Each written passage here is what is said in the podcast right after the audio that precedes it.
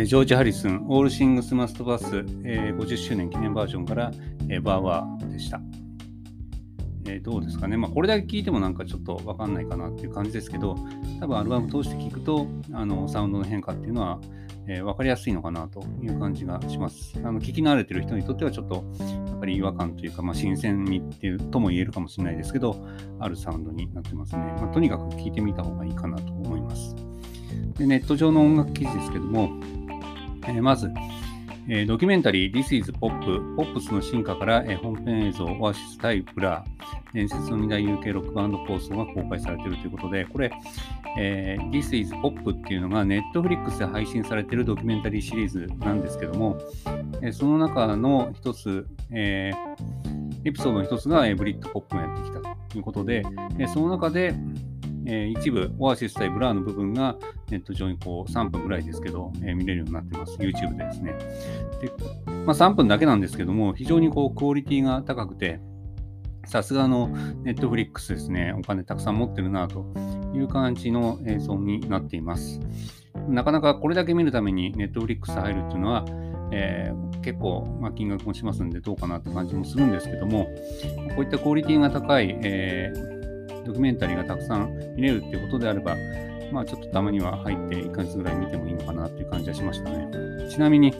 えー、ボーイズツーメンブーム、オートチューン、ストックホルム症候群、カントリーがポップスに出会うとき、まあ、ブリットポップがやってきた、えー、フェスティバルの夜明け、歌の力、まあ、音楽で世界が変わるのか、えー、ブリル・ビルディング4曲の物語。ということで、そんなようなエピソードが、えー、この This is Pop あるそうなんで、まあ、興味がある人がいたら、え、ちょっと見てみたらいいかなと思います。やっぱり、時代はもうインポートがじゃなくてネットフリックスなのかなっていう感じはちょっとしますね。このクオリティの高さ。はい。えー、ザ・ベルベット・アンダーグラウンドニコの、えー、新トリビュート盤からマット・バーニンガーによるカバー公開ということで、これは I'll Be Your Mirror っていう、えー、ベルベットのトリビュート盤が今準備されていて、でその中から、えー、ザ・ナショナルの、えー、マット・バーニンガーによる、えー、I'm Waiting for the Man これが、えー、リリースされて、まあ、ミュージックビデオが見るミュージックビデオを見ることができるというところですね。で、海外で9月24日に発売ということで、あと1ヶ月ぐらいかなという感じですか。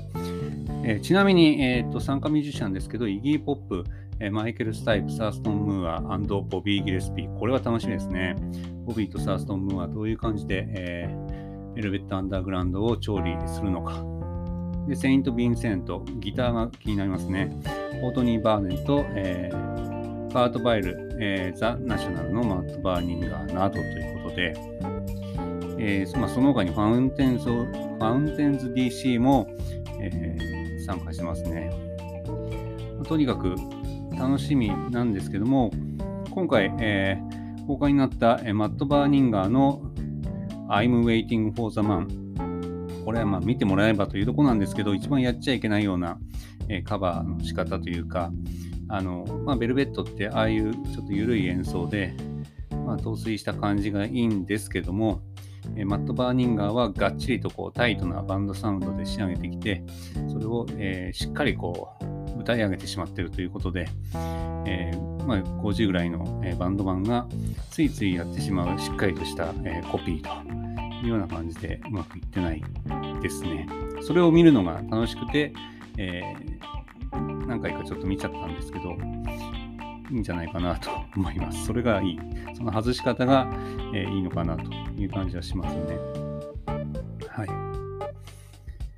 えー、あとは、えー、ハンソンですね。米国の三大三兄弟バンドのハンソンが、えー、ニューシングル、アゲインスト・ザ・ワールドを、え公開してますよということで、え本当に、え、ファーストアルバム出たのが多分95年ぐらいだったと思うんですけど、ほとんどそこから興味ももちろんなかったんですが、久しぶりにハンソン見たんですけど、アーティスト写真なんか見るとやっぱり、え、イケメン3人組という感じで、まあ、相応の、え年齢と、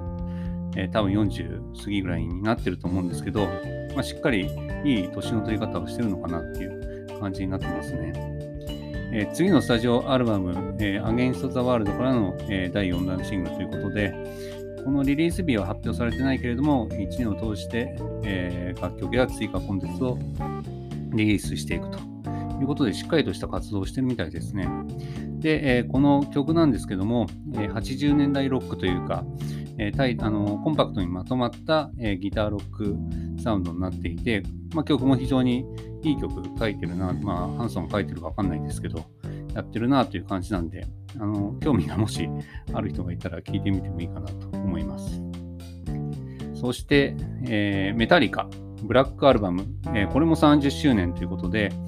えー、記念カバー集からウィザーによるエンターサンドマンが公開になってますよと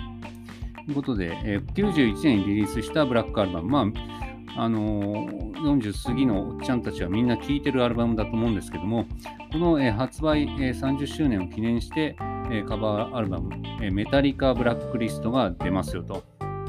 でそこからウィザーのエンターサンドマンが、えー、ミュージックビデオで公開されてます。まあ、当然 Spotify とかでも聴、えー、けるようになっています。え、9月10日に、え、このカバーアルバムが出るということで、まあ、同時に、え、ブラックアルバムの、えリマスターが出るみたいですね。まあ、これもちょっと、まあ、これはすごいですね。180g に2枚組 LP、CD、3枚組 CD、限定でデラックスボックスセットということで、相当、え、すごいリリースになってるんで、え、いろんなところで特集がされそうですね。で、えー、このウィーザーのカバーなんですけども、ウィーザーって、1年ぐらい前に確か、えー、カバーアルバムみたいなのを出して、丸ごと1枚昔のアーティストの曲カバーしたっていうのがあったんですけど、ほとんども、えー、ただウィーザーがやってるだけっていうコピーみたいな作品で、最初ちらっと聞いた時は面白いかなと思ったんですけど、まあ2回も3回も聞くような作品ではなかったんですね。今回も同じような感じかなと思って聞いて、まあ、最初の方はですね、正直同じような感じで、つまんねえな、ウィザーがただ、えー、メタリカコピーするだけじゃねえかなんて聞いてたんですけども、まあ最後の方にですね、でかい仕掛けがあって、えー、ウィザーしかできない、えー、ことをやってます。これは聞いてみないとまあ、聞いて楽しんでほしいという感じなんで、ちょっと一曲聴いてもらいたいと思います。えー、ウィザーで、えー、エンターサンドマン。